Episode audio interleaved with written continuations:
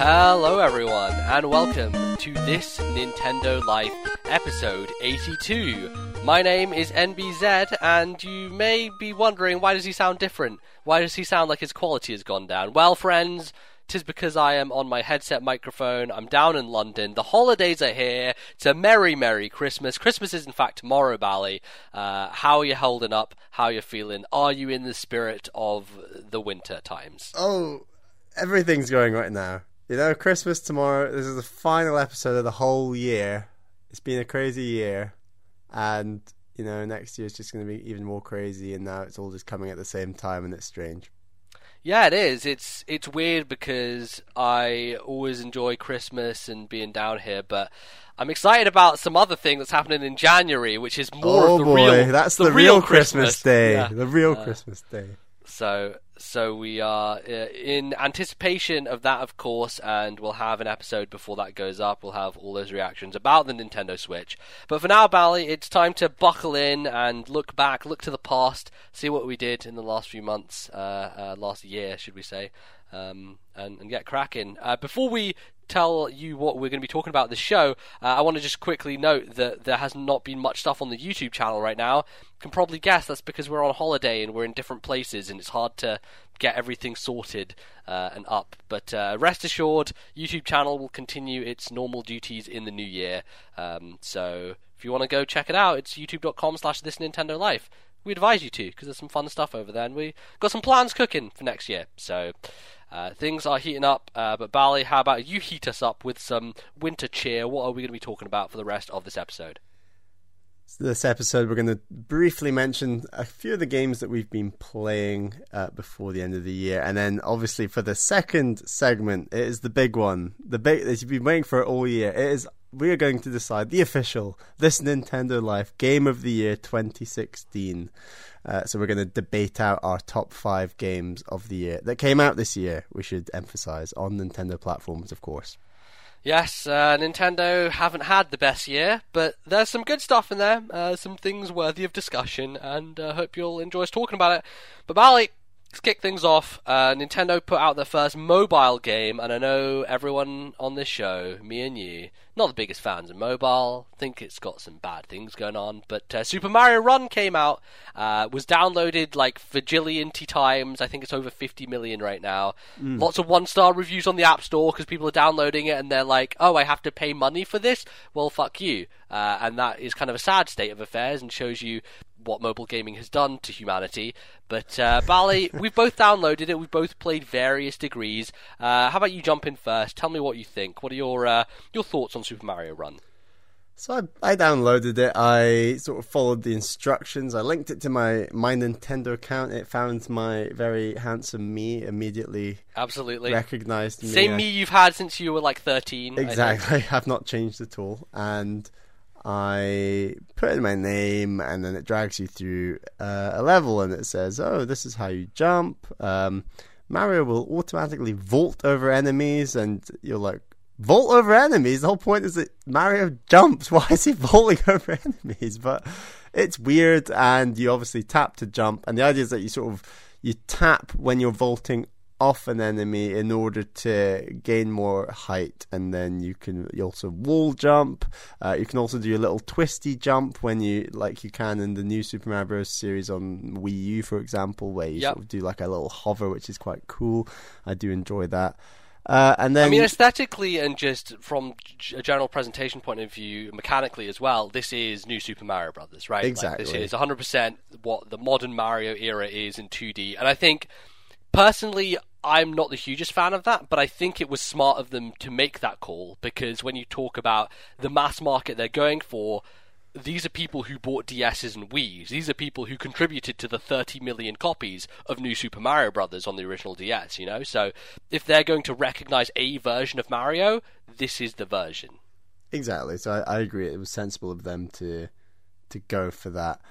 Um, so yeah, you're, you're, you're taken through levels. It's, there's a lot more emphasis on high scores, and I never really the, the emphasis on sort of dying and beating the level seems a little lower. It's more about getting the coins, defeating as many enemies as possible, getting the best score. Um, and then obviously I pl- sort of played my three or four levels, and they say, right, well, for the next level you need to pay.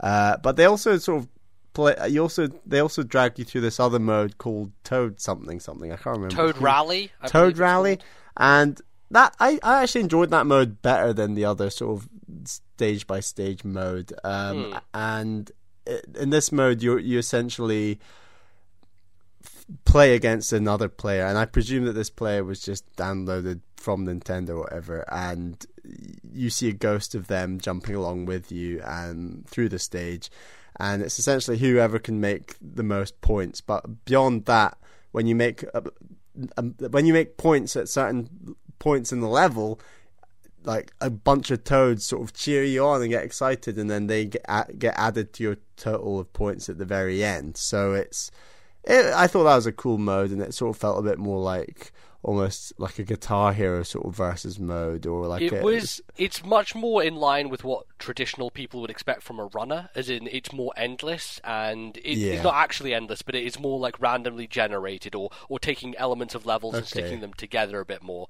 Um, and it it seems to be that you get more points the more kind of fancy moves you do, the more stars you collect and coins you collect, and pull off jumps and wall jumps and things that your opponent isn't doing. I think that's what the toads are cheering for.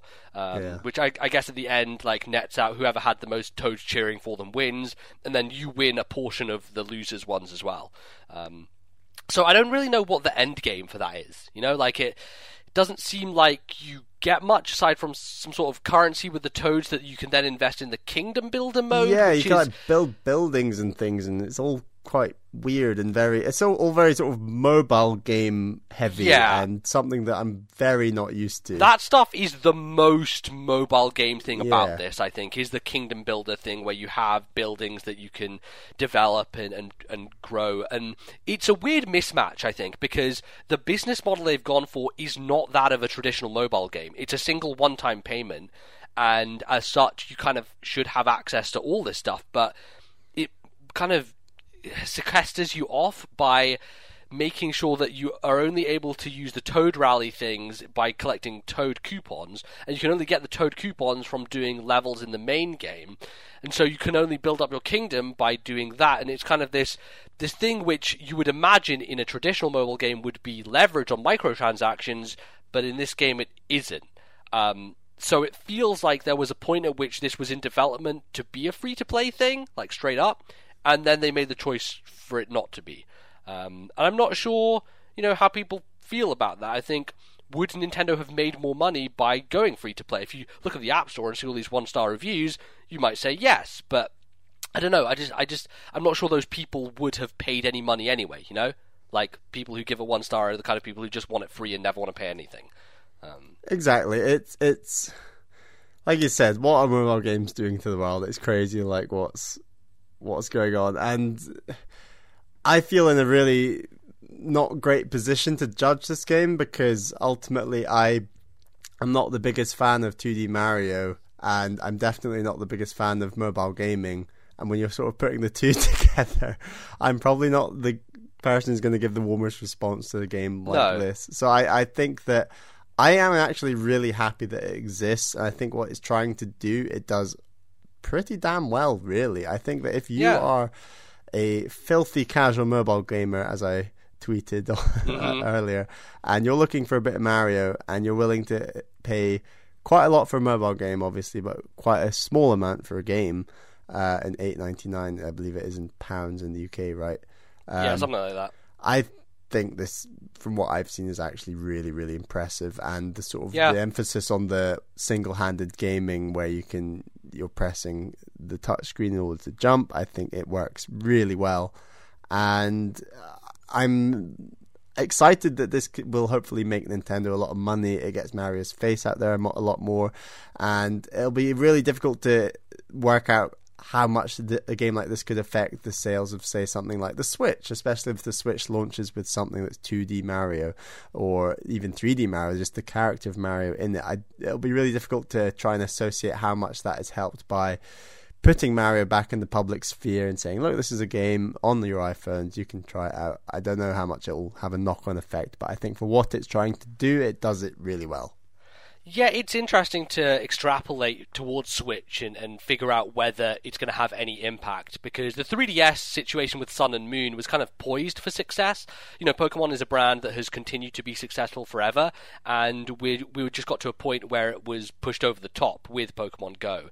Um, so I don't I don't know like how good of a, a test water that is because everyone has nostalgia for Pokemon. Obviously, people have nostalgia for Mario as well, but the transition between Go and Sun and Moon seemed a bit shorter than it would be between you know this big 3D Mario game and this mobile kind of simple simplified system. Um, so I'm curious. I'm curious how that, that works out. But for me personally, I I like the game a lot more than I thought. Um, initially, when I played it, I was like you, Bally. I just went through those levels. I was like, okay, well, I'm kind of done. This is a mobile game. I don't want to pay for more of it, so I just kind of left it to the side. And I think the thing that struck me most was it actually is probably the sharpest looking version of this game we've seen. Uh, I was playing on my mum's iPad, so that might have helped with the bigger screen size and everything. Uh, but you really can tell that those character models have a, a brightness to them with that retina screen that is not really shown. I, I haven't played the HD uh, New Super Mario Brothers aside from on your Wii U, but it just feels like there's a fidelity there that is kind of shocking. Which is weird because then you contrast that to the backgrounds, which seem like just painted JPEGs, right? Like it doesn't see. if you pay attention to them, they Yeah. kind of stand out and stick out a bit. It's, it's a bit of a weird mismatch. But so I, I went back to it the other day and I started going through and getting the coins. So the pink coins, the five pink coins you have to get, uh, five purple coins, then you get five black coins, and that's when it clicked for me. And that's when I was like, oh this is where the real meat of this game is. This is where it's coming into its own and where it's fun and where the level design really shines. And I always go back to this. It's not a quote from Patrick Klepek, but it's an idea that he espouses. Is uh, and I think he was talking about this on the Waypoint Radio podcast recently. Is the Mario games in the modern era with 3D Land and 3D World are fine if you play through them. They're good games if you just play through, you know, level to level, hit the flagpole, be done where it really starts to shine and where you get the enjoyment and you understand the cleverness of these levels is when you're going for the extra things, when you're going for those green stars and trying to find them and their hidden areas. That's when it starts to click. And that is exactly what happened with Super Mario Run for me, which is you're going through and it's deliberately created so that you can't go and get like say three coins in one run and then go back and get the other two. You have to get all the coins in one run. So it does feel like a almost Super Meat Boy style thing where you're having to perfect everything in a single run and you can't make any mistakes if you want to get all those coins. So from a perspective of lengthening the time that you spend with it, it makes sense. So it makes you feel like you get more value out of it because you're constantly replaying to collect all the coins. But it also tests your skill and makes you think about positioning of Mario, where he needs to be at this time, where he needs to go, and makes your taps that much more valuable. Because some will put you perfectly at the height if you get it the right timing, and some you have to do lower jumps by not holding it down as much. And there is really a level of control here that is surprising considering you have one single input. Um, so going through and figuring that stuff out, and I did all three coins in the three levels that are available to me. I was like, wow, that was really enjoyable. Like I actually got a lot out of it, but. It is one of those things where if I buy this game, I feel like I might get burned out because even towards the end, like the third, the final black coin uh, challenge of the third level is really tough, and it takes a lot of time to figure out where you need to go in the level, make sure you perfect it every time. And I can only imagine the skill ceiling for that getting higher and higher, and as a result, my frustration may be going up and up. Right, so there is a potential if I was to get the whole game and do that, it, I, it might leave a sour taste in my mouth. But for the moment, I enjoyed what I played. I don't really feel the need to go to it, but it is the sort of thing where if I see it on the App Store discounted to like three pounds, I might actually bite. You know, like I at the moment I'm not feeling that it's just justified, but I, I do think that there is a good game in there, and that really surprised me. Especially you know we we're not biggest fans of 2D Mario, but there is something about the shortness of these levels and the setup which makes them palatable to me. Um, so, Bali, I would encourage you to like maybe go back and try those to get those coins and because there is enjoyment to be found there for sure. Yeah, no, I'd I'd maybe go back and give a level or two ago. Uh, but I'd agree with you. I, if even if I do enjoy it that more, I would definitely get burned out if I considered buying the bit the the whole package. Uh, yeah, but it's cool. I mean, it's this came out of the blue, and it was. It, it, it, I think it's just worked pretty well. Other than obviously the negative reviews because you actually have to pay money to play a game. Wow. Uh, but yeah, what a what a crazy concept! What a crazy concept. So that that's a bit of a shame that people are reading into it that way. Uh, but I think maybe that's something that could get better in time the more games that Nintendo release on mobile and people realize that they all cost eight ninety nine and that they're all right. going to have like a a little sort of free demo as it were, but then you are going to have to pay something. And that by the time, say, the fifth or the sixth Nintendo game comes out on mobile, people will be like, "All right, I get it. Nintendo, yeah, when they release mobile games, this is what you pay for them. I get that, but I still really enjoy." playing a Nintendo game on my mobile. I mean, I don't personally necessarily. I, I, think this game is good and it's fine, and I look forward to what Nintendo can do from now on. But yeah. um, it's I think it's really productive for people who do like the mobile game and get a bit of Nintendo time in.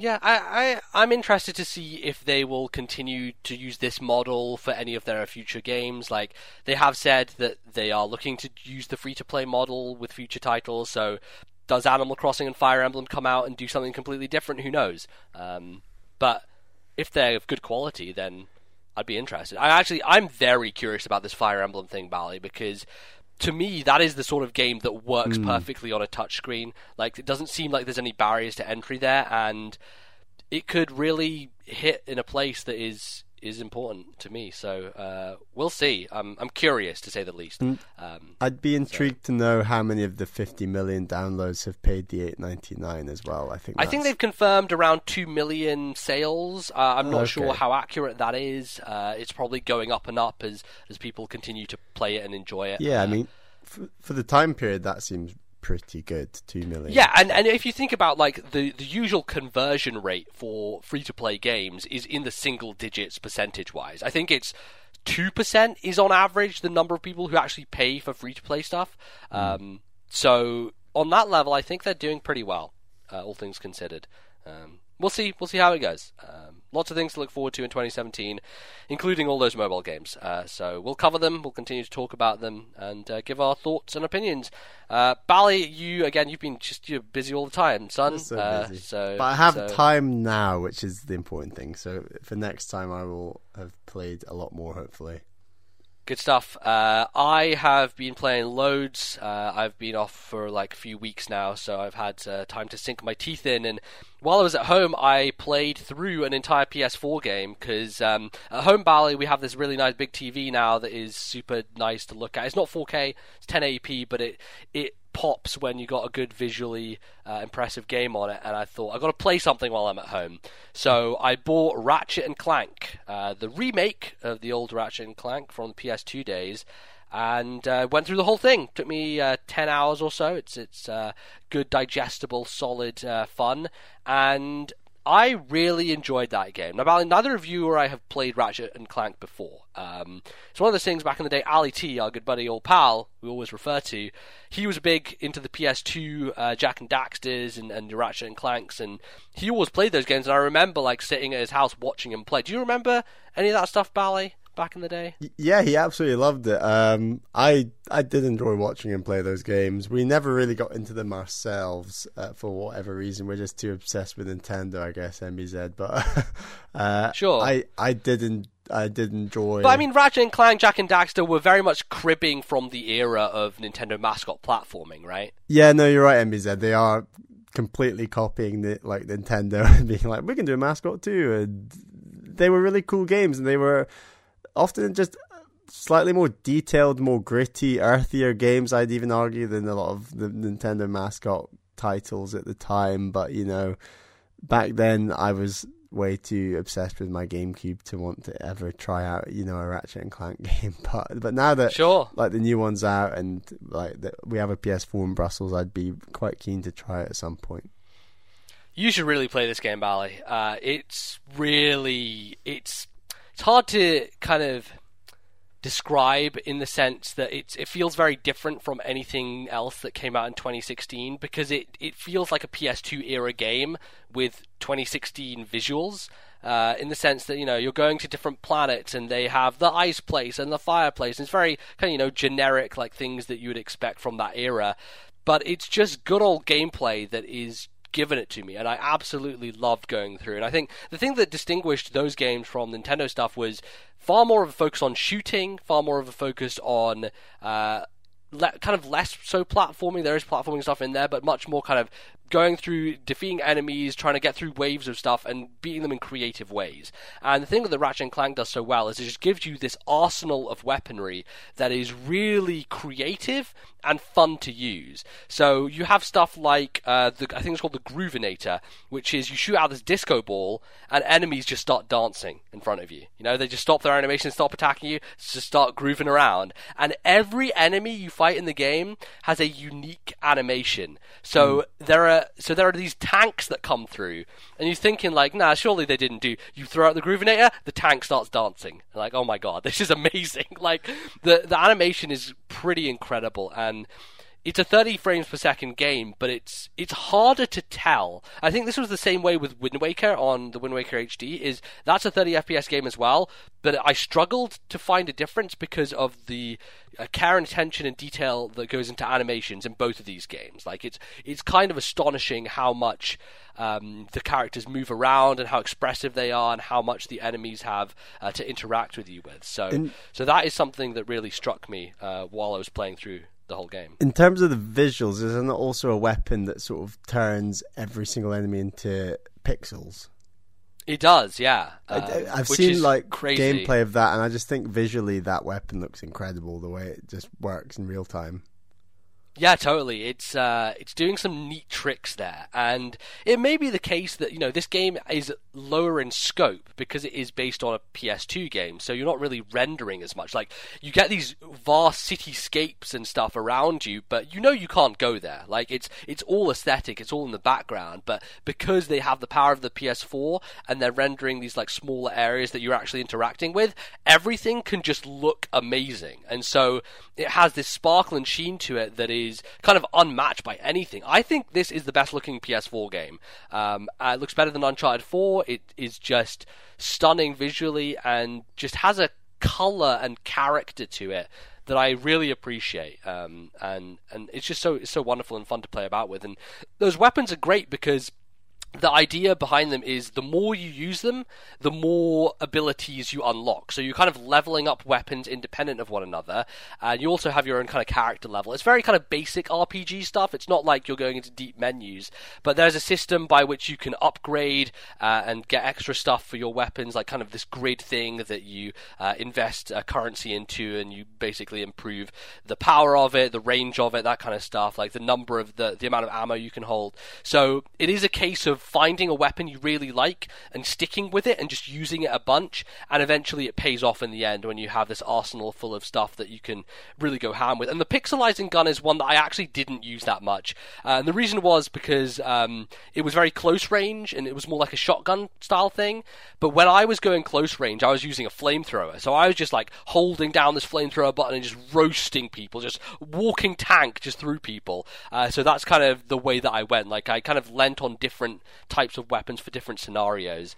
Um, and it's just satisfying. It's fun to level that stuff up uh, and go across these areas and just find secret places. There's hidden things all about the place. It just feels like a classic ass video game, you know? Like, there's not much in the way of story. I think they actually throw some of the movie cutscenes in there, um, and they pop up on the screen like you can't record this piece of gameplay because it's from a movie, and we're going to get sued if we do that because movie studios are assholes, as everyone knows. Um, so, so that's an interesting part, but but by and large, you know, it's very cartoony. It's very Saturday morning. It's um, it's nothing too uh, serious, and there's nice gameplay variety. Like I, I remember Ali T, you know, doing these surfboarding things, uh, and there's like races in here where you're on a board that you're like going against people, and you can you know, do it like Mario Kart where you're going for like gold cups and stuff, which I was not interested in at all because I'm bad at generally any racing thing in any game, so I just did the bare minimum and moved on with my day.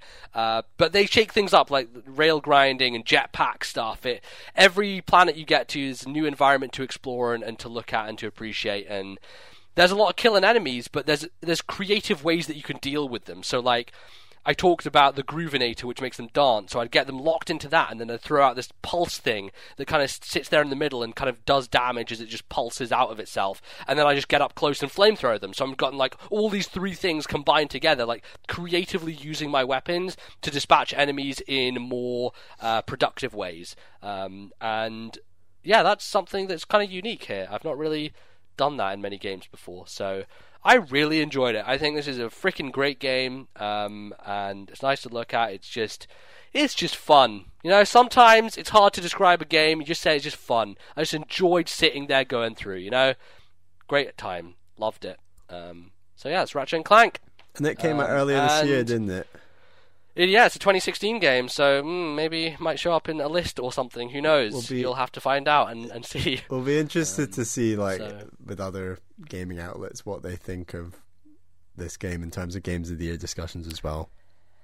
Yeah, it's it's hard because it is a remaster of an old game, not a, rem- a remake, I should say. Remaster and remake are kind of interchangeable terms for whatever reason, but they they mean different things, right? Like this is a ground up, complete remake of the game. Um, it keeps all the old elements, but like look how different it is, you know, from from the original. Whereas there's stuff like Last of Us Remastered, which is hey, this is the PS3 game, but we put it in 1080p this time and 60 FPS. You know, like there's there's there's effort gone into this and care that hasn't gone into a lot of those other games. So um, yeah, it's weird. It's hard. It's a, it's a similar thing with Dragon Quest Seven, which um, I've been playing as well. But uh, we'll talk about that more, I think, in the next segment, Bally, because uh, we have to talk about the top Nintendo games of 2016.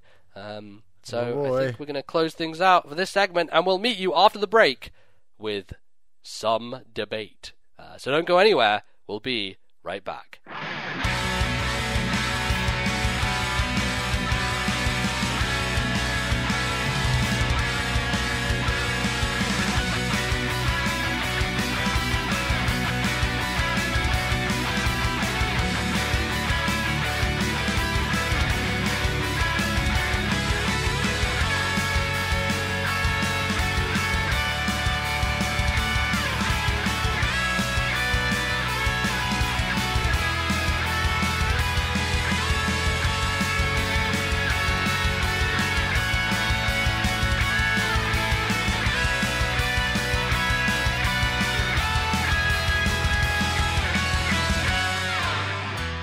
Right, everyone, welcome back to the second half of the show.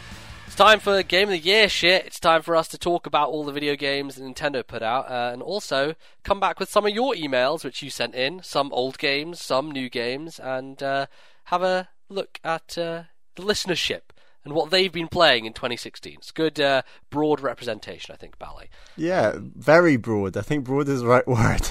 Yeah, totally. Uh, so you want to kick it off uh, with an email from Simon, who sent in his old games uh, last week, and now we have his 2016 games. Sure, so it's 2016 game. Well, they're not. Yeah, they are 2016. Sorry. Number eight is Photos with Mario for the 3DS. Number seven, Metroid Prime Blast Ball. Number six, Lost Reavers. Number five, Star Fox Zero. Number four, My Nintendo Picross Twilight Princess. Number three, Hyrule Warriors.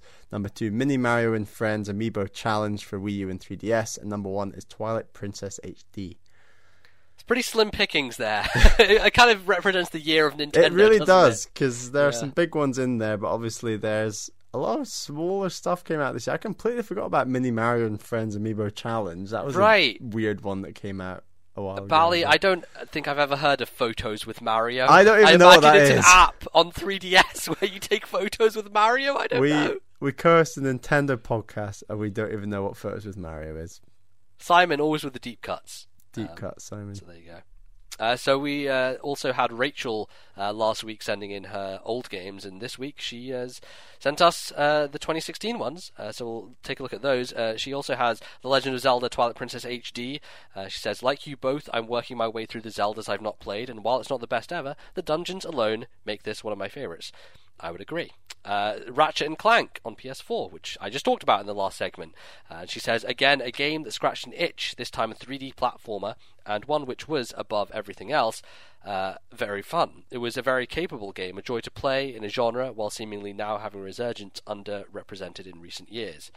Uh, Uncharted 4, having played through previous three main Uncharted games last year, this was a natural progression. Whilst the Uncharted games have never been as impressive to me as they are to many, for me this was the best of the lot and a very solid and spectacular game. Forza Horizon 3. Okay, okay, it's a racing game, but what a racing game. Similar to other games I've mentioned, Forza Horizon 3 is pure, unadulterated fun in parts, and for someone who likes cars, as I do, money well spent. It also meant my Xbox One wasn't just gathering dust all year. And finally, Pokemon Moon. I know MBZ isn't particularly interested in this installment of Pokemon, and it's nothing mold-breaking or overly revolutionary. I'd like, I would likely put 100 plus hours into it, whether it was good or not. The latest Pokemon games are, it turns out, pretty damn good. And while there's quite a lot of 2016 slash winter releases I've not had the chance to play, Pokemon Moon is my early pick for personal game of the year. Anyway, apologies for the mini essays on many of my picks. I look forward to hearing yours. Keep up the good work. So, uh, some cool stuff in there. Uh, a lot of stuff I've played um, Uncharted and Ratchet and Clank. Uh, Forza Horizon 3 is one that I think, Bally, you'd enjoy. yeah, that's just racing games. I've just got this itch for racing games that I've not scratched in a very long time. That's obviously because you know, I got Nintendo systems, and it'd be Yeah. nice to like just get a good old arcadey style, real, not realistic, but you know, like photorealism and ter- photorealistic racer, and just Yeah. give one a blast. It'd be nice if something like that could come to Switch. Totally. I'm sure uh, it's possible. that. Definitely possible. Uh, so our next uh, list is from Rusty, who's from the internet, who says, "You guys are getting me through waiting around in a day clinic, waiting for my wisdom teeth to be yanked out." Lol. Absolutely love the show. Been listening for two years. Well, glad we can get you through the through the day clinic, clinic Absolutely. Rusty. Uh, number ten, um, Art Academy Alt- Atelier. Have I said that Atelier. right? Atelier. What is Atelier? It's a thing. Don't ask. It's a thing, right? Going. No questions asked. Here we go. Number nine, we fit Anime, you. Bally, anime. Number nine, Wii Fit U. I'm going to get criticism for that. Mm-hmm. Number nine, Wii Fit U. Number eight, Wii U Sports Club, the tennis only. Number seven, Rayman Legends. Number six, Twilight Princess. Uh, number five, Zelda Wind Waker HD. Number four, Nintendo Land. Number three, Affordable Space Adventures. Number two, Call of Duty Black Ops 2. Number one, ZombiU.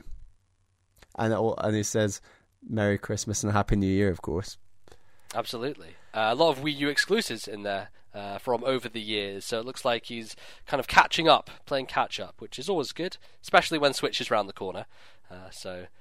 Interesting stuff there. The next email uh, comes from our friend Acerbus, uh, who writes Hi, Buzz and Baller. Congratulations on another year of great podcasting. I look forward to listening and watching your 2017 content. Now, here is my Game of the Year list.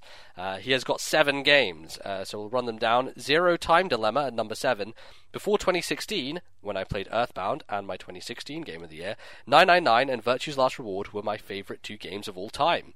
I don't like this game nearly as much and thought it a disappointing end to the series that left a lot of questions unanswered, but it is still objectively a good game. Just not what I wanted or expected from the finale.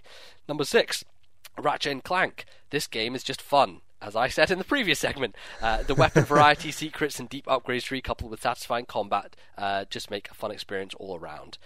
Number five, Fire Emblem Fates. I haven't played Revelations yet, but I really enjoyed both Birthright and Conquest. I really, really like what they did with the pairing up mechanic in this game.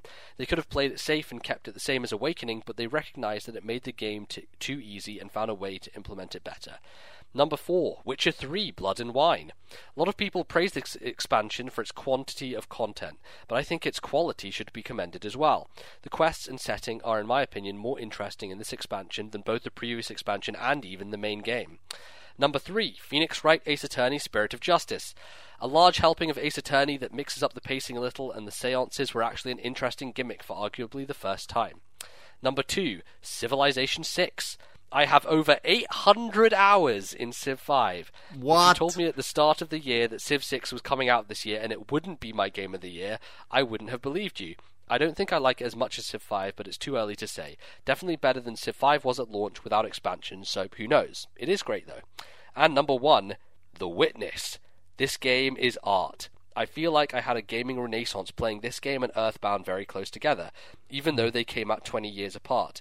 I honestly do feel, like with Earthbound, that everyone should play this game. Don't look up solutions, just get out your notebook, solve puzzles, and explore. Apologies for the long email. Bring on the year of the Switch. Your pal, Acerbus. Uh, well, yeah, there's some very well written uh, entries just, there. Can we just pause and say 800 hours of Civ 6? Look, Bally, I played 900 hours of Pokemon Diamond, so I'm not going to tell did, anyone. Did you do that in the space of a year? Uh, no, probably two or three. Um, yeah. But but he's talking about Civ Five, so I don't think he's done that in a year. Okay, sorry, I've Um, got you right. Yeah, because Civ Six I, I came out. This year. misunderstood that. I was a bit worried for a second there, but yeah. Yeah, some some great picks in there. I really need to get to the 999 series, Zero Time Dilemma. It seems like some people are disappointed by it, but um, Witcher 3, obviously Blood and Wine, I loved. Ratchet and Clank, I loved. Uh, the, the Witness is the one though, Bally, that I know he says everyone should play it. But some people feel physically sick playing The Witness, or even watching a video I of love Witness. it's like it's a first. So like you tried like your twenty minutes of Doom, and that sort of worked out to some degree, right? Yeah, and kind then of. the Witness, which is like this puzzle game that obviously it's first person, but you're looking at you're looking at like a grid in front of you. I don't get how it can still. Well, you have to move around the island though, Bally, and Yeah, it's like- that and the motion that goes along with it and the speed of movement. I literally eight minutes of watching that giant bomb quick look, and I had to lie down for like forty minutes. it was horrible. Uh, maybe they could come out with like a VR version that might actually reduce the that feeling and make you feel a That's bit more. It's a good shout. I know you want to play the. Witness, Bally. Yeah, expressed I interest really in it. would like to try something like that. That was very early this year. Uh, It was, really yeah. Interested uh, Totally. to try it. Maybe it could come to Switch. I'm going to say that a lot Uh, again. between now and the Switch. Like maybe that could come to Switch, please. But yeah. Uh, so our next email is from Sullivan, who's from the internet. Hello, MBZN Bally. My list is primarily made up of games from years past, since that was the most cost efficient way to play games. Number 10, Batman Arkham Origins. Number 9, Elite Beat Agents. Number 8, The World Ends With You. Number 7, Metal Gear Solid 2, Sons of Liberty. Number 6, Metroid Prime 2 Echoes. Yes. Number 5, The Walking Dead Season 1. Number 4, Spec Ops The Line. Number 3, The Legend of Zelda Wind Waker. Only number 3. Number 2, Fire Emblem Awakening. And number 1, Metal Gear Solid 3 Snake Eater. Hope you both have fantastic holiday holidays. Sincerely, Sullivan. Wow. Looks like uh, Sullivan was playing through the uh, MGS series this year, uh, which is commendable. Um, I personally prefer to watch people play through it rather than play through myself. Excepting Metal Gear Solid 5, of course. Um, some stuff in there. Uh, I really need to get to Spec Ops The Line. Everyone talks about that as a very subversive, Which one was that on? Wh- Which one was that? uh, Spec Ops: The Line is this like very subversive shooter that is kind of it's giving you a message about like war and stuff that a lot of shooters kind of pass by. Um, and I, I've had it on? Steam Oh, on Steam. for uh, a while, so yeah, I need to get to that at some point. Um, and Elite Beat Agents, everyone talks about Elite Beat Agents, and that's a rhythm game that is probably something that we should have played at some point. Yeah, So. I'd be interested in that one as well. Right.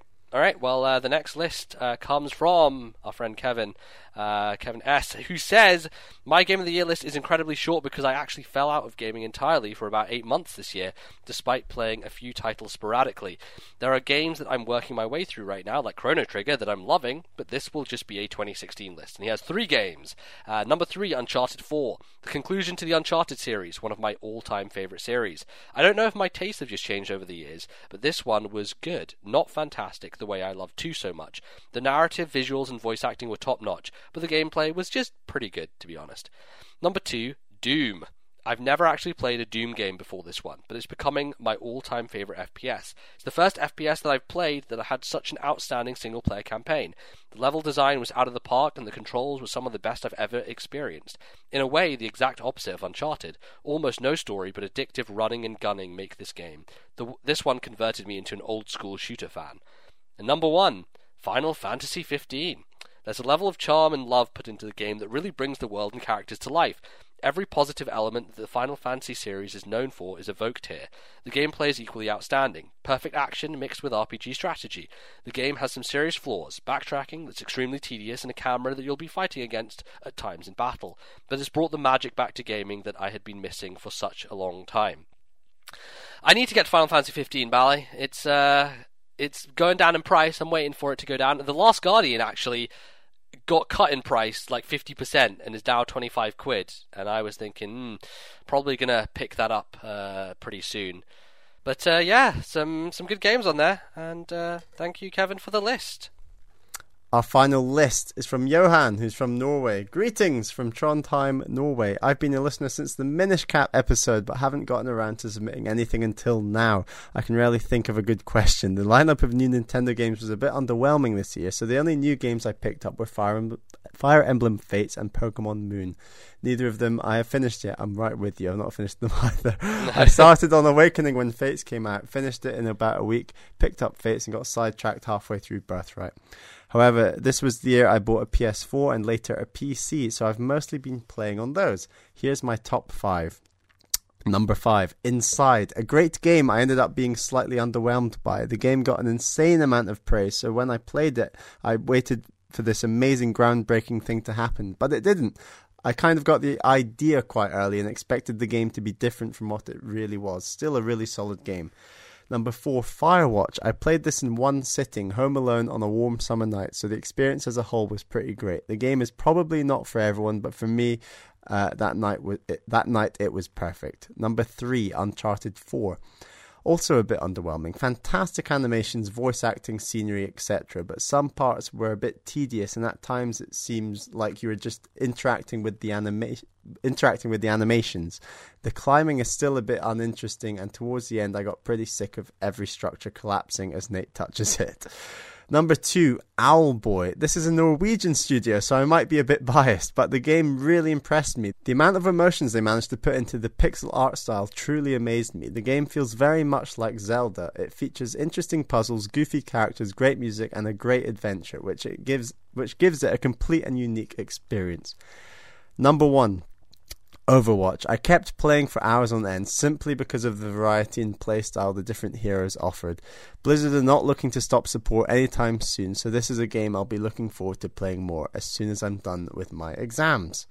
Well, there we have it. Uh, anything there, Bally, that interests you? I know you played Firewatch. Um, yeah, I, I, enjoyed Firewatch. I talked about that earlier this year on the show. Um, I'd like more experiences like Firewatch. I think experiences like Firewatch are very slim on Nintendo platforms. totally. I really hope that I'll say it again. I really hope stuff like that can come to Switch because go. just think something you can just take on the go, something story driven that you can just take on the go and dip back into a bit of story, and then when you're back at home, stick back in your TV.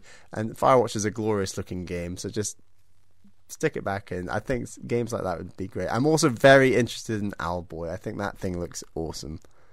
It does look really good. I uh, hope to play Owlboy some point next year. Uh, it'll probably be a Steam sale, uh, and uh, I'm also one of those people who heaped insane praise on Inside. So apologies if I uh, went over the top. insane there. praise. Well, I love that game. I think it's fantastic. Um, so yeah, with that said, Bally, I think that's all the emails uh, of people for their game of the years. So let's jump right in to our selections. Uh, what we're going to be talking about. We're going to run down the list of everything that came out, and uh, we're going to decide on a combined collective top five between the two of us. Shall we run down some rules? Uh, sure, you go ahead and lay those out. Um, so these games had to come out on a Nintendo system or had to have been made by Nintendo. So we're going to, you know, include a little quick mention of Super Mario Run, Miitomo, that sort of thing. And we should also say uh, smaller sort of spin-off games like Star Fox Guard were counting as whole separate games. Uh, we're also dividing up Fire Emblem Fates importantly into Birthright, Conquest, and Revelations because we believe it's just easier to talk about those games separately. So they are counting as three separate games um, for this list. Um, and I think that's all the rules we really need. I think any more from you, MBZ? No, uh, sounds good. Um, let's uh, figure this out, Bally. So uh, let's run down the games we have, um, and then maybe let's start cutting some stuff and talking Sure. about them and figuring out how to, to whittle this down. So the list we currently have is Box Box Boy, Fire Emblem Fates Birthright, Conquest, and Revelation, Yokai Watch, Tokyo Mirage Session Sharp FE, Phoenix Wright Ace Attorney Spirit of Justice, Dragon Quest VII, Star Fox Zero, Star Fox Guard, Rhythm Heaven Megamix, or Rhythm Paradise Megamix, if you want to be specific for us in the UK. Uh, Pokemon Sun. Uh, and then we have Miitomo and Super Mario Run, and uh, I also want to quickly discuss Pokemon Go and AM2R, though we're not uh, having those up for potentially getting anywhere because uh, going against our rules, I guess, Bally. So uh, Sure. maybe let's talk about Pokemon Go real quick. It was a weird thing this year, right? Like it was kind of crazy. It, it was a set thing. Everything on fire. Definitely. Um, It- yeah, I just it I, made I huge felt waves. like I got into it later on. At the, at the start, it was kind of fucked up. It wasn't working. I walked around Edinburgh and it just wasn't doing anything like near my house at all. Um, and then we went down to London and I kind of got into the groove a bit. There were like these huge groups of people in the middle of London just standing by the Parliament going crazy, and it was unlike anything I've ever seen before. Um, and I didn't really go too deep with it, but I I kind of enjoyed it in the end. Funnily enough. I did not have data on my phone in Brussels at the time. Yeah, that's kind of and tragedy. I Yeah. played it a little bit with a bit of Wi-Fi, and that was fun for all of a few minutes. But it, I've never given that game a proper go with data, so maybe I owe it to that game to at least try that, perhaps. But um, an interesting one. I think it was worth mentioning, but um, it's not quite going to make our top five. I think MZ.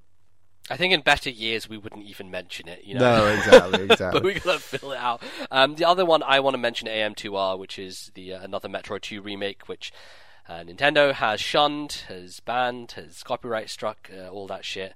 Uh, and I just want to say it is easily one of the best games that came out this year. We were worried Um, that um, Nintendo would take our podcast down if that if we included it in our top five. So right, we're- clearly, yeah, clearly. So we just couldn't do it. Um, it. Yeah, I got to be safe, Bally. Got to be safe. Uh, so yeah, I, I absolutely loved it. I think it is an incredible experience. It takes Metroid Two and makes it playable. Um, it has like smooth controls, really cool new boss battles that the developers made, and looks fantastic. The sprite work is just beautiful.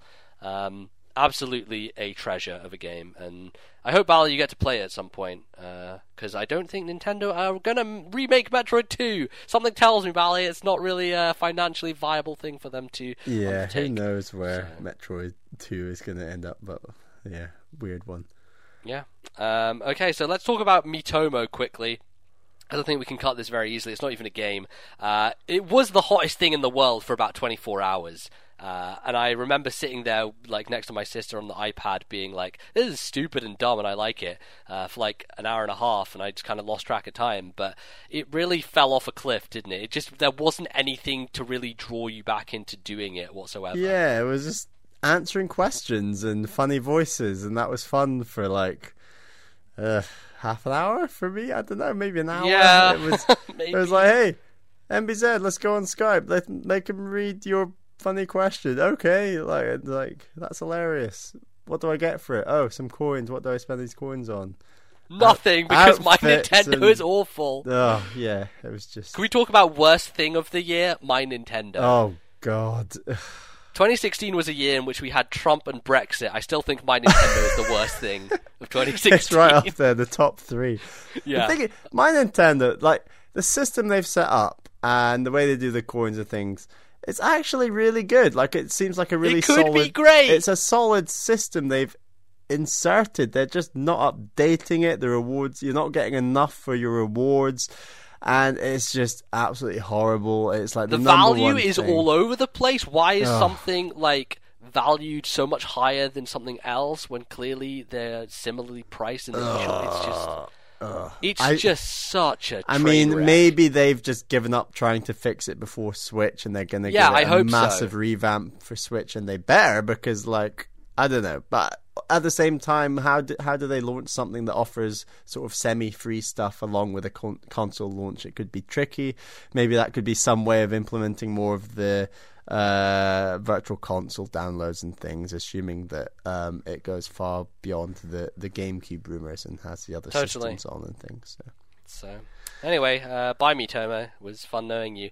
Uh, and then finally, I think the games that we're not really caring about Super Mario Run, which I expressed early in this episode already. I kind of enjoyed it, uh, despite the fact I've not actually played the full game. So I'm not sure we can even nominate it. A real positive move from Nintendo. That I, like I said, I'm I'm not massively a big fan of it. I should go back, like you mentioned, MBZ, and give it a bit more of a go. But I think Mm-hmm. for, like I mentioned earlier, someone who's a bit more casual, wants a bit of Mario, doesn't have a Nintendo system, it's a pretty sweet package.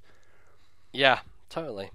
Uh, okay, Bally, let's uh, get into the meat of things uh, Oh, and discuss the big games. So, how do you want to do this? You want to propose cuts and uh, I yeah, I see if we think agree? we cut away at this iceberg until we're left with five games. Okay, Uh, so we're currently You- on twelve. yes. So, So, shall we uh, go rotate between each other and just knock one off gradually? And then if someone's got a big issue, we go, oh, hold up, hold up, we need to Yeah. talk this out. And All right. yeah, it's, but we shouldn't Um, get there for a little while, I think. Sure. Uh, you want to go first? Uh, sure, I'll go first. Um, I will cut. And so, like, we should also say the first cuts aren't the worst games; they're just the No. games that we're not making the top five first. I guess you could argue. I don't know. Sure. Anyway, I I've not played enough of this game, and maybe that's harsh, but I've kind of got the gist that I know where the game's going, and that's Pokemon Sun. You're um, gonna kill your own baby, Bally. I'm gonna come on a. I mean, I I'm enjoying it so far. I'm not gonna try and pretend I've played much of this game, and I I think it's gonna be a great Pokemon game. But I I definitely think there are five better games on this list easily. Uh, Do you think you're going to regret that next year, Bally, once you've beaten the game? Because I think a lot of people are saying that it does some cool things that are different. So, Don't know. Perhaps maybe I'm being overly harsh by cutting it so soon. It's also like impossible for you to do that right now because you just haven't played enough of it. So. Exactly. So this is a bit of a weird one, but I, it's yeah. I mean, I'm going to discuss this game a lot more in the show. So if I if I want to if I want to say actually it should be in the top five, I, we'll tackle that hurdle perhaps when we come to it. But at this point in time, it's not be it's not shining so hard that it needs to be in the debate, in my opinion. Okay, fair enough. Uh, I am going to cut my own baby as well. Uh, I'm going to cut Yokai Watch, which is the flip side of this coin, I guess. Uh, Yokai Watch came out this year in Europe, which is weird because I think the second game's already out in North America. But um, it was a delayed release that I was really interested in, and I had a lot of fun playing Yokai Watch earlier this year. It definitely, I think, got samey, and I could see the loop happening, and. Um, I blasted through. I beat it in like 15 hours or something, which is relatively short for for an RPG. Uh, but it is, you know, it's it's for young kids. It's not supposed to be that taxing, and it actually was surprising. It got surprisingly tough towards the end uh, with that weird battle system and everything. You wouldn't think that you know these mini games on touchscreens would uh, result in anything that was too tactical, but it, it actually did get complex. And um, I thought that it was uh, really good looking. Looks better than most stuff on 3DS, and really pops. A great art style. Level five is just great at getting stuff out 3DS. But um, yeah, ultimately, I don't think it uh, stacks up against some other games here. So I'm gonna let it go. But um, I enjoyed you, Yokai. Watch you were fun. So that's that. Cool. Um, I don't know how you'll feel about this, but I'm going to try anyway. Uh, Mm. box Box Boy. Mm, no, not ready. Not ready. I'm not ready to let I'll, go I'll pass the baton are... back to you then. I think that's easier than me trying to take off something that you've played. Okay. Unless you're going um, to attack something I've played, and then we're going to. God, yeah, it's hard. I, oof. I think I'm gonna take off Star Fox Guard. Oh, Uh, oh man, we need 'Cause- to 'cause- we need to readjust. Okay, okay. Well, here's okay. Let me just give you an argument because here's what I'm thinking. Yeah. I don't think either. I don't think we're going to have both zero and guard on this list, right? Like, I think it's one or the other. And from what I took of you playing those two games, I think that you spoke more positively about zero than you did about guard. Um, and Zero is more of a traditional Star Fox game. It did some things with the gamepad that you liked, and, and as you said, those dogfights were way improved. And I just feel that it should maybe be one or the other. So that's that's why I was I'll proposing it. I'll buy your argument and say you're right. I think both of them on the list would be pushing it. So I, I will agree Yeah. that Star Fox Guard can go. I really liked Star Fox Guard. It was Yeah, really one of those sort of unexpected games um, that you just don't see coming. And sort of it started as the tech demo, obviously, and it really just does unique stuff that you could only do on Wii U. I've I've not played it in an environment where perhaps you're watching or someone else is watching MBZ. Yeah. because that that could be quite fun on some of the more challenging levels to be like, oh, there's a robot coming on that camera. Go look out, look out here, look out there.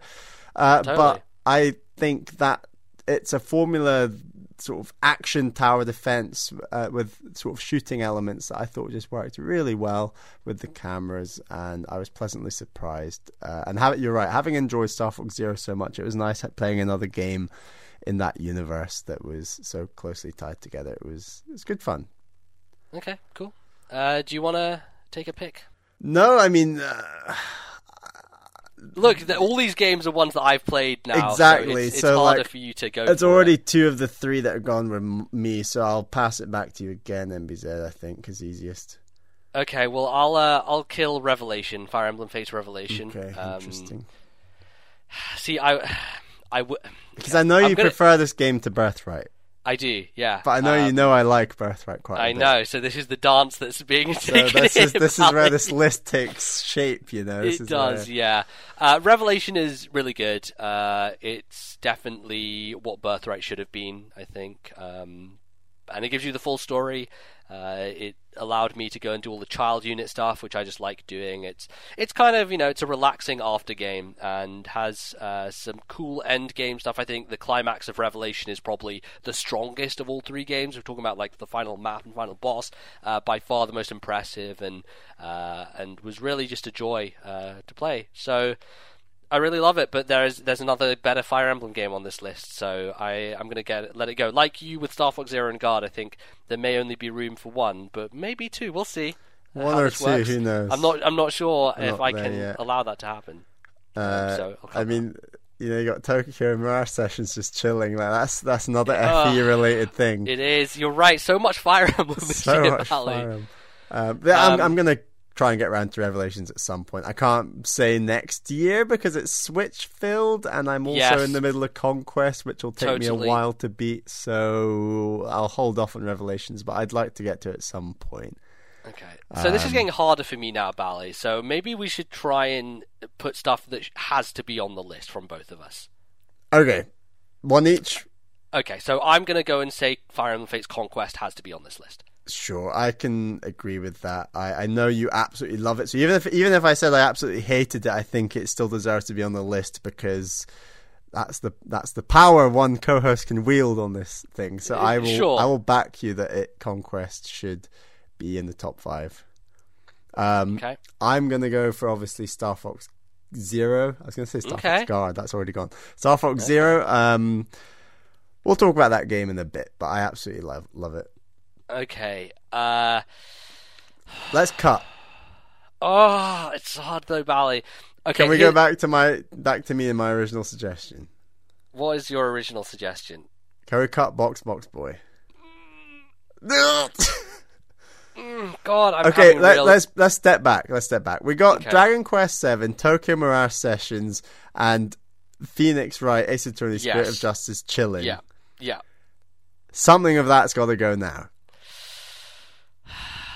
It really yeah, does, right. You're right. Come on. You're right. I don't and I I think You're defend. You're defending I- everything. I think I'm going to cut Phoenix Wright. Um Interesting.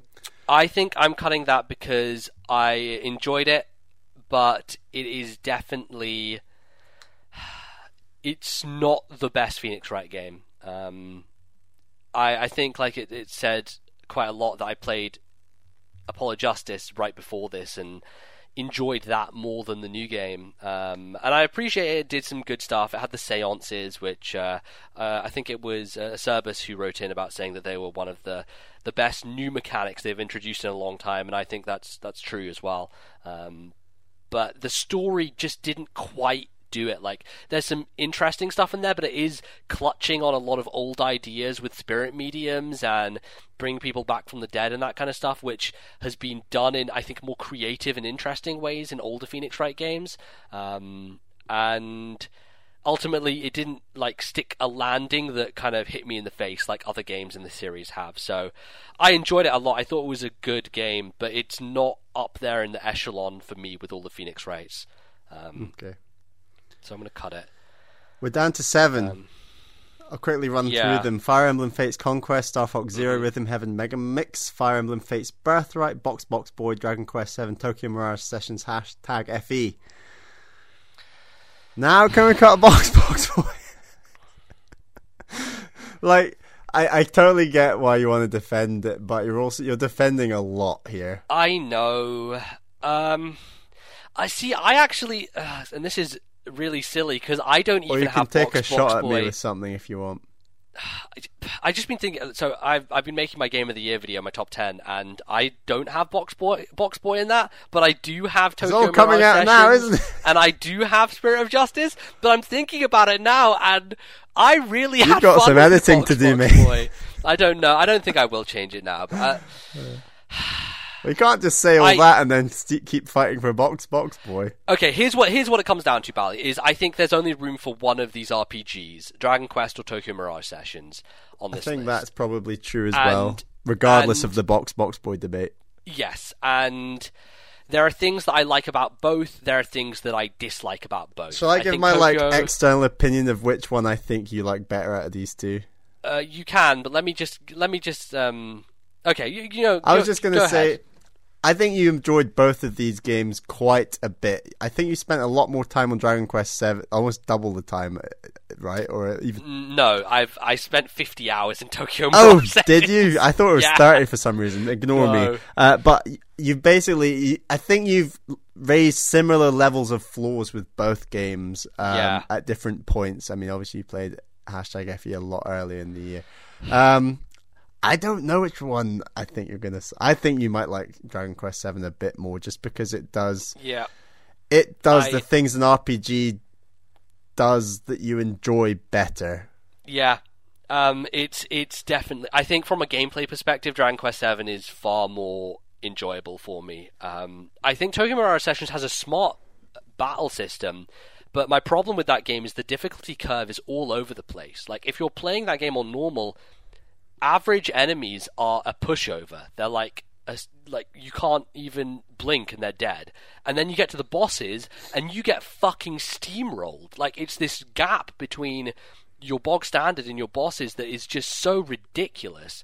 And by the end of that game, I was just playing on easy just to get through it and I think when I think back, there's some amazing things about Tokyo Mirage Sessions. The music is fucking awesome. Like, it's the kind of music, it's very cheesy anime J-pop, but there's some songs in there that I would gladly listen to outside a game setting. And I don't usually do that. Like, I like to listen to game music, but I don't go out of my way to, like, listen to songs. And I remember, like, one evening, I just put on some of those tunes while I was going to sleep, and I was, like, listening to them. like, these are really good. So, hmm. so that stuff is great and it, it looks really nice. It just has this great aesthetic to it. But the problem is it's trying to be Persona and it doesn't get all the way there. Like I think the characters are very thin. Like they they want to be these more deep, like nuanced uh, characters, but they come off as stereotypes, I think, in a bad way, and that's not what Persona excels at. Persona is much more about connecting you to them and giving them flaws and, and deep, interesting problems.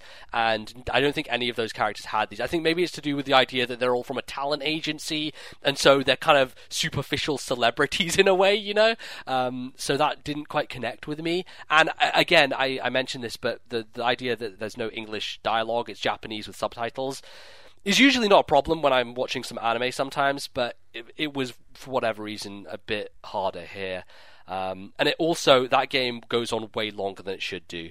Uh, it should have ended after 30 hours, which is probably why you thought I uh, played it for 'Cause 30 because I kept 30 saying hours, it should have ended already, uh, and it took me 50, which I was like, God damn. Um, Dragon Quest Seven, on the other hand, has problems later and is paced very slowly. There was a section I did like couple of days ago where I'm going to this area and I have to go through this dungeon and then I have to go back through it and then back through it. And then because it's in the past I have to go to the present and back through it again and back through it. And then it doesn't give you options to speed past these things. Like mm. it's like you have these abilities to fast travel and it's like oh no you're in a section of the game where you can't fast travel right now. Sorry. It's like really Like this is so inconvenient. I'm like late in the game and it's not letting me fast travel anymore. I just want to do this and I can't evacuate from this dungeon for a random reason and I can't save in this spot for a random reason. And so there are problems I think with the some of the workings of that game, uh, especially the menu and the UI, which actually feels sluggish and slow and looks very archaic. It looks just like all the Dragon Quest games have, and I don't think it. I think it needs to be updated. Basically, um, it's very simple text, almost Times New Roman. You know, like it feels like a Word document. Uh, the UI in in this game, which considering it's a remake, they probably should have done a better job of that. Um, so. All that considered, I think that in the end, I've enjoyed Dragon Quest VII more. I have I, I think it's overstayed its welcome, but I've enjoyed playing it the whole time. Whereas I think Tokyo Mirage Sessions overstayed its welcome, and while that was happening, I wasn't enjoying playing it. So for that reason, I think Dragon Quest VII is the one here, and we cut Tokyo Mirage Sessions as as harsh as that is, because I know a lot of people enjoyed that game. Just good justification. It did bad things. Yeah. Well, we're, so we're down to six. Um, uh, okay, and and I think you would probably say, and I would agree to get Rhythm Heaven on this list because I think we can lock that I think it, I was going to argue massively that it's a lock. It's yeah. I, I, obviously you've not played it yet. I no. I don't know how much you enjoy or not enjoy rhythm games, but I mean, I like them. I mean, I, you know, I like traditional like Guitar Hero stuff. I enjoyed Yeah. Donkey Konga back in the day. I've played uh, some rhythm stuff here and there. I th- Uh, I honestly think the only way you could not like Rhythm Heaven Megamix is by not being good at it, and I'm confident that you'd be totally. better, just as good as, if not better than me at this, based on what how you've done with Donkey Konga, Guitar Hero, etc. Right. So, like, I think you And I play really the guitar. it. I have some sense of rhythm, so So we've got three games locked: Fate's Conquest, Star Fox Zero, Rhythm Heaven Mega Mix. So we got and Dragon fi- Quest Seven. Dragon Quest Seven. Oh, are you locking? Is he locking that? Well, I uh, I'm going to put it on the list provisionally because if we're It's talking about out of those two, I think one. I I want do- one to be on the list. I was so- going to say we just need like a discussion between Fire Emblem Fates Birthright, Box Box Boy, and Dragon Quest Seven. One of these games isn't getting on. Okay. In that case, my argument is Birthright can get the fuck out. Um, and I have really railed against Birthright. I think it does so many things wrong. I think the map design is fundamentally boring. I think the enemies you fight against are not placed smartly. They don't have anything interesting about them. They are just numbers and numbers. And Birthright creates difficulty through numbers and not through strategy. And I think ultimately that is a failing of a Fire I Emblem think game. it if is you're creating difficulty, strategic. It, it, it's potentially, in some ways, yes, but it depends how good you are at the game as well. And I think that's I was moderately good and didn't struggle massively until the end. yeah. And But you did have a stopping point where you couldn't get through it because Oh, at the end? it was certain factors with underleveling and stuff. But it was more to do Yeah. with the fact that you were underleveled. It wasn't talking about at the end? Yeah. Yeah, yeah, Yeah. It was more to do with the fact that you were underleveled than Yes. with the fact that you couldn't figure out how to do it. Like you, your numbers were lower than their numbers, and I think ultimately that definitely. is the reason I don't like it is because it doesn't have as much strategy. Um, it doesn't allow you to use like abilities and, and items in a way that is smart, and it it puts you in these areas that are more open and easily navigable, and just have walls and walls of things you have to go through. But I also think Birthright is the most beautiful Fire Emblem I've played. I think that the setting with all the Japanese buildings and architecture and the, the characters such as like the ninjas and samurais and things I think look incredible. And I I I I think that the more I play any of the Fates games, uh, Fire Emblem Awakening looks like Fisher Price Fire Emblem. Like it, it's Wow, re- mm, it I think that's really harsh. is I easy. think that's Come really on. harsh. No, no, It's man. so easy compared to these games, and like, and, oh, and- oh, you're and- talking in terms of difficulty. uh, in terms of difficulty. But we are talking about the numbers game before, and Right. Birthright is just such so mechanically different from Awakening, in my view, in a Yeah. good way, for the simple reason that Awakening becomes so overpowered. And I know you like that aspect, and you you enjoy the power trip of it, and that's an uh, that's a, that's almost like a separate argument to the strategy because it sort of balls over the strategy. It doesn't really have strategy in some regards by the end of that game because your units can become so powerful. You can pair them up. Yeah, Um, they are cannonballs. and I don't want to just use all these arguments to defend the whole of Fates because you're right, and I I I honest, I definitely see the fewer differences between Birthright and Conquest than you do, but I still think that Birthright, while there are some levels that are lazily designed and there are some levels that have too many waves of enemies, I still think there is strategy in that game and that the units are cool and interesting. And I know you rail on the story, but I still think like the Fates idea of the multiple paths is a cool idea, and Birthright is one of those parts, is part of that uh, trilogy, you might say. And I do think that Birthright is fundamentally a better game in my view than Awakening, and like that's what I would defend in terms of keeping this on this list. And I would drop in a heartbeat Box Box Boy because Box the original Box Boy absolutely had me last year, and I was so obsessed with that game. I I sunk in so much time into that game in such a short space of time, and I really don't think that it, this game did enough by the sim- the simple addition of another set of uh, cubes boxes. I I got I thought it was cool for the first few worlds, but by the end of that game, I was like, this is a chore. I'm not enjoying this, and I just never felt that with the original. And if you do the sort of Galaxy One, Galaxy Two comparison.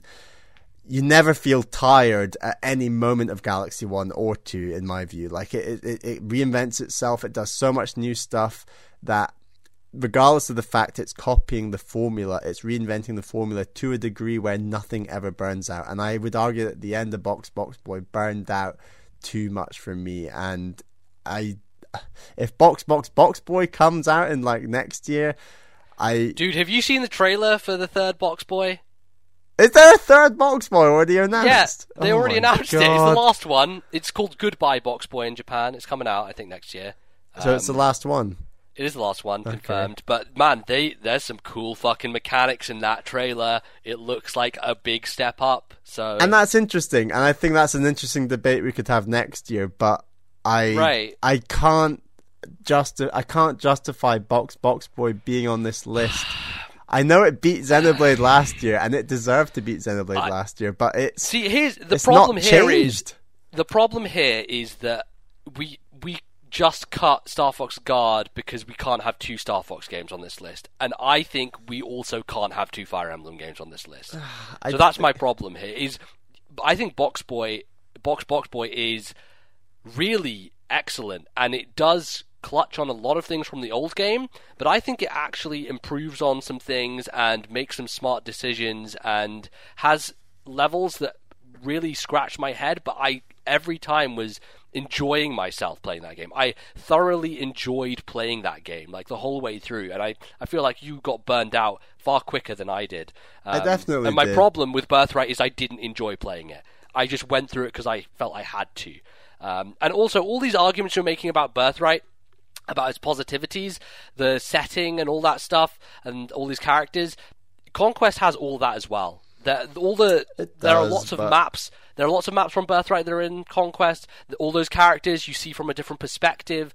Uh, you get a story that is much more interesting. It may not be better, but it actually comes from an angle that isn't generic. Totally, Um, and, I'm not. I'm not going to argue that Birthright is better than Conquest, but you do see a lot more of Hoshido and the more unique units early on in that game, and I think that's a really cool thing that Birthright does. but they suck. does. All They those units are terrible. Suck. The They are awful. They're weak trash. They're, They're not. not. good. They are They're not good units. They were a pain in the ass to deal with, and They they're not bulky, I'll give you that, but you just got to use them in different ways. Like I do think they are decent and good units, and I think that uh, like if we're gonna. The more the more you're railing against birthright, it just drags down conquest more. No, it mind. doesn't. It no, does it does because I see them because so the aspects similar. of Birthright I'm criticizing, Bally, the ba- aspects of Birthright I'm criticizing are amazing in Conquest, or better.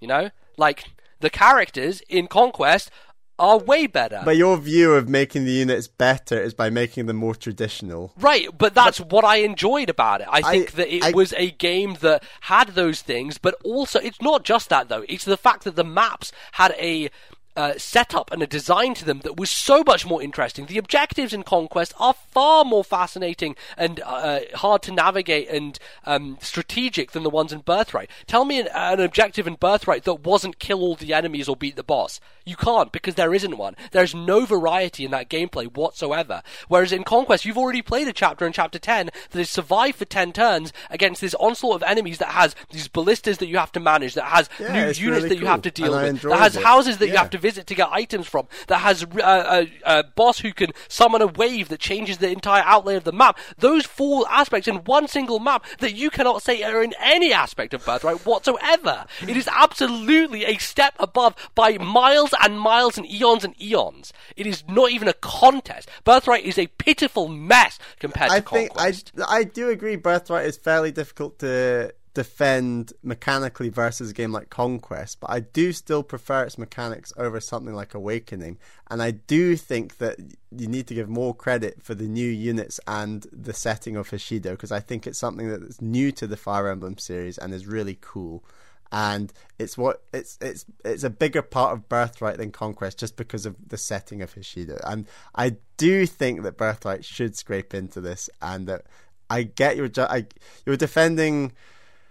I get you defending Box Box Boy, but we can always keep Birthright and Box Box Boy and relegate DQ7. No, Dragon Quest Seven absolutely should be on this list. But that's Um, but, but you're defending two games and I'm defending one, and you're I- asking for the one I'm defending to get cut.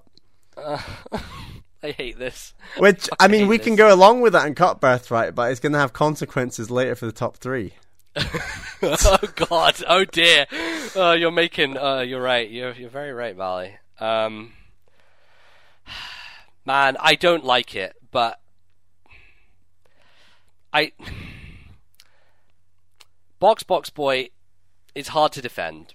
I get it. It's really hard to defend because it is so incremental. Um, it's it's not a big change. It's it's just I had so much more fun playing that game, and I think it, uh, I think it's smart and it's good, and I think I'll let it go. I think I'll let it go, but it's I I'll let it go with the caveat that I do not want Birthright any higher than five. on It's this list. five. Don't you worry. is no Birthright way it can goes be any five, higher. and I is think it bottom- should be five. and I can't I can't physically say it goes higher. So there you go, Bally. You get fucking Birthright on this damn list, which is what I never wanted to happen at the end of this year. But look at here we are. But I really enjoyed that game. You know, I You did. Okay, let's be fair. This is a joint list, and you did very much enjoy justification. Birthright. Yeah, I and I I do agree with a lot of your arguments you've made about the game. Yeah. Um, but that is also our number five locked. We're in agreement. All right, yeah, Fire sure. Emblem Fates Let's say it. Birthright. We've got Say it. four games to play with at the top here.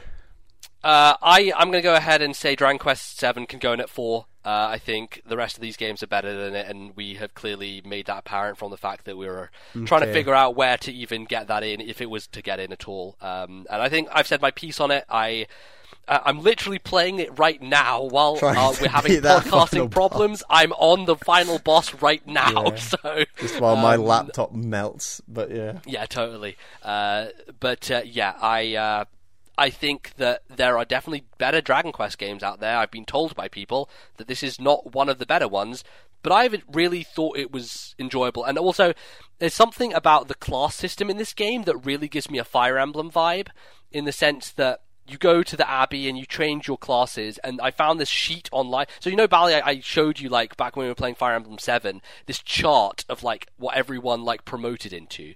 Yes. And I just love that shit. I just love mapping it out and saying, "Oh, I got to do this." And Dragon Quest Seven is like that because it's like, okay, I've got to, I've got to master these classes, which will let me unlock this promoted one. And then once I've got two of these promoted classes, I'll unlock this one, which can get all this shit. And there's this chart I found online, and the chart looks awesome. And I've just been using that chart the whole time. I've been sitting there listening to podcasts while I grind, grind out job levels. It's just given me that kind of sense that Fire Emblem gives me, like leveling people up and stuff. Um, so I think that that's a, a great system, and I there was a job system in Dragon Quest Nine that I just didn't get into. I didn't really understand or invest in, and this one I really have uh, have enjoyed. So uh, I'll throw that out there as appreciation. Dragon Quest Seven, I'll I'll say sticks at number four. All right, That's five and four locked. Yeah, so we got uh, three games here. We've got Fire Emblem Fates Conquest, got Star Fox Zero, and we have Rhythm Heaven Megamix.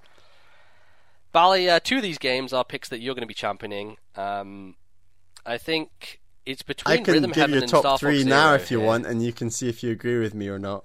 Uh, okay. And this is bearing in mind Birthright made the list, which I'm very well Mm. aware of. Uh, Okay. But I think Fire Emblem Fates Conquest, Star Fox Zero, and Rhythm Heaven Mega Mix can be locked at that. So you're saying Megamix at three? Yes. Star Fox. So let's have this conversation because I'm very interested in this. Um, is uh, you have played both these games and you have enjoyed both of them. Which one is it that speaks to you more? Star Fox Zero and Rhythm Heaven Mega Mix. Yeah. Uh, Star Fox Zero just has something about it that is. It's not scared to be different. It's not scared to try something new. It's not scared to have a level in there that's just no fun whatsoever, but the rest of the game is awesome. And I'm, you know, I'm talking about like the, the sort of stealthy robot parts, which Right. Yeah, I completely forgot about those. They are not good. Uh, but when I talked about this game earlier in the year, this came out way back in May. I want to say it. There, those dog fights, the boss fights, most of them are so good. They are just so so good. Uh, I think it's a better looking game than it's given a lot of credit for. I think that it's it speaks to me more because it's not scared to be different. Rhythm Heaven Mega Mix obviously is is a solid game and it's like rhythm games in and of themselves are in and of themselves are very unusual and unique and different um and I've not played one before other than sort of Rhythm Thief which is sort of a very different uh a different monster but Sure.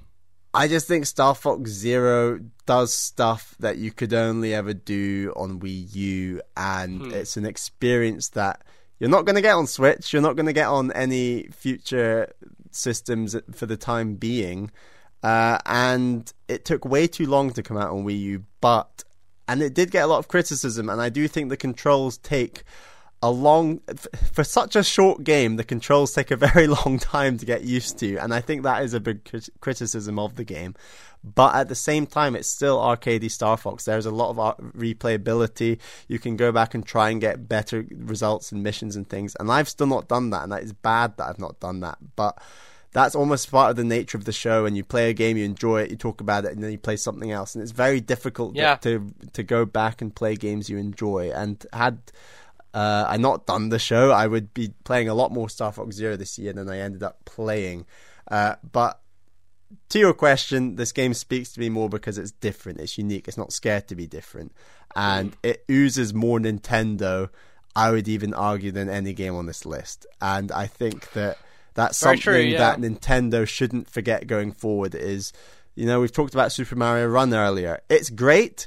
It's also quite a safe thing in terms of it, what you could do if Nintendo made a 2D Mario platformer on uh, mobile phones. And as great as as great as the other games on this list are, many of them are fairly safe in many aspects.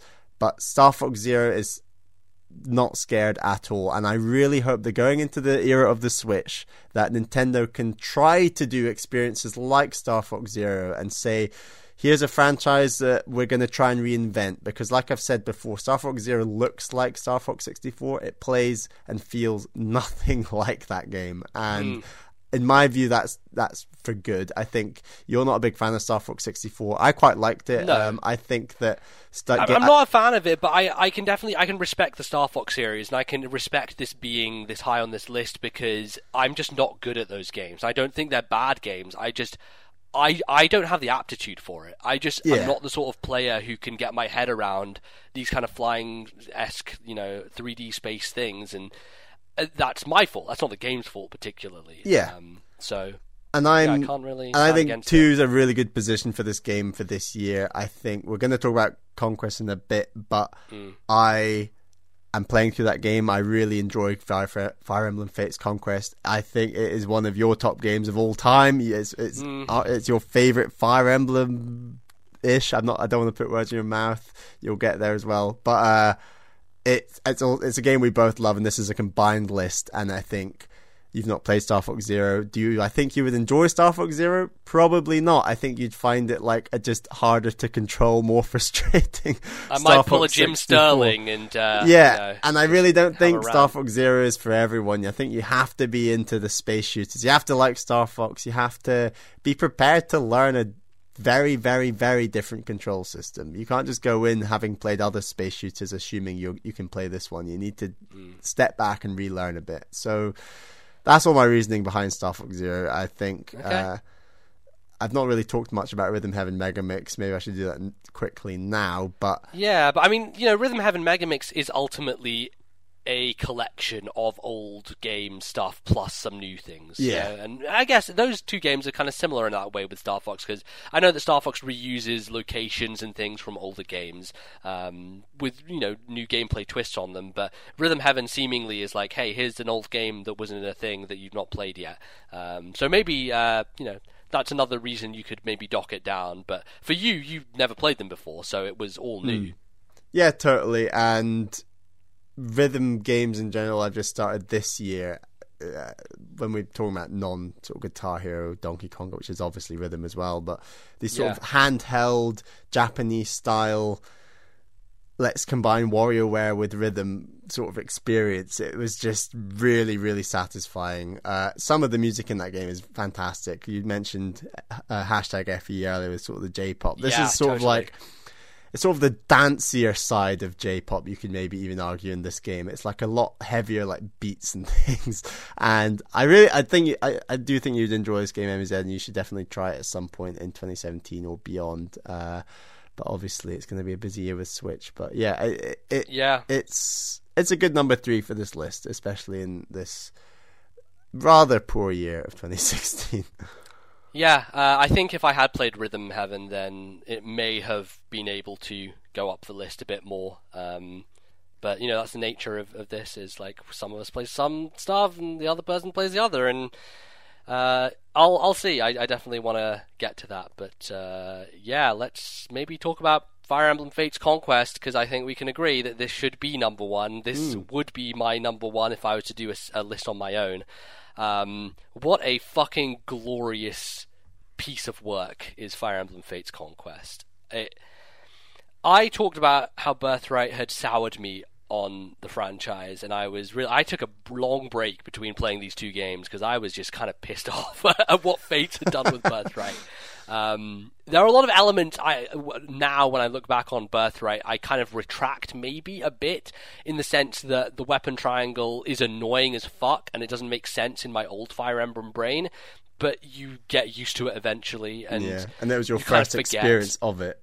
Right, exactly. Yeah. Birthright just threw me in at the deep end. Um, and then you have stuff like, uh, you know, the the new pairing up stuff, which I thought was much better than Awakening in the end. Like it's it's hard to get used to to decide whether to pair with someone or to go with attack stance, and I actually really like that the enemies do it as well. It just adds a layer of strategy to the overall playfield that is way more intense and way more threatening than what Awakening had because you were just absolutely just blasting through people without any care in the world in that game and and conquest really takes it to another level because i think birthright does it sometimes where it has enemies doubled up or paired or whatever Conquest just throws that shit at you constantly. It's not only is it enemies that are paired up together, it's they'll run next to each other and be in a good alignment. They'll have a certain ability. I always talk about this one moment in the Rainbow Sage Tower where you have these three ninjas and they all have the ability. I can't remember what it's called. It's Yeah. uh, it's where they swap position. Lunge. I think it's Lunge, yeah.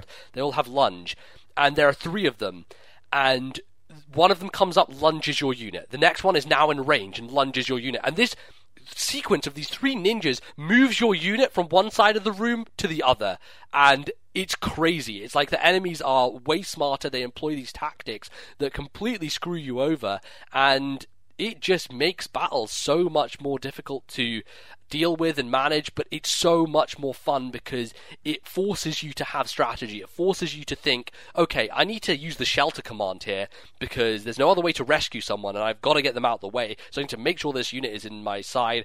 I need to make sure I have a rescue wand to get someone out of a tight situation. I've got to use debuffing from these certain items. I've got to be able to make sure my ability is lined up with this enemy.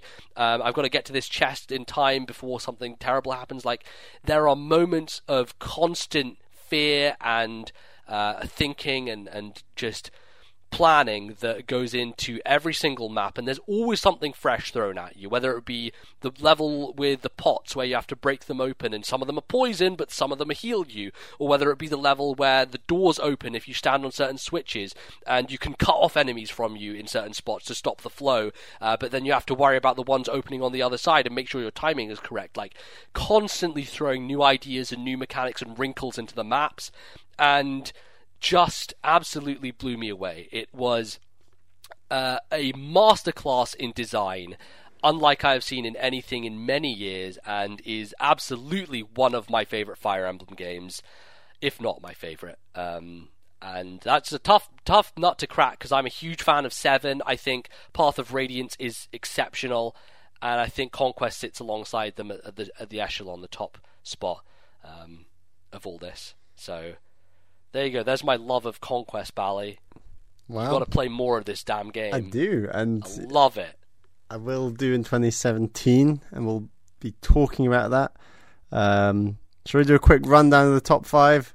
Yeah, you go ahead. Number five was Fire Emblem Fates Birthright. Number seven was number seven. Number four was Dragon Quest Seven. Number There three was. Rhythm Heaven Mega Mix. Number two was Star Fox Zero. And number one is Fire Emblem Fates Conquest.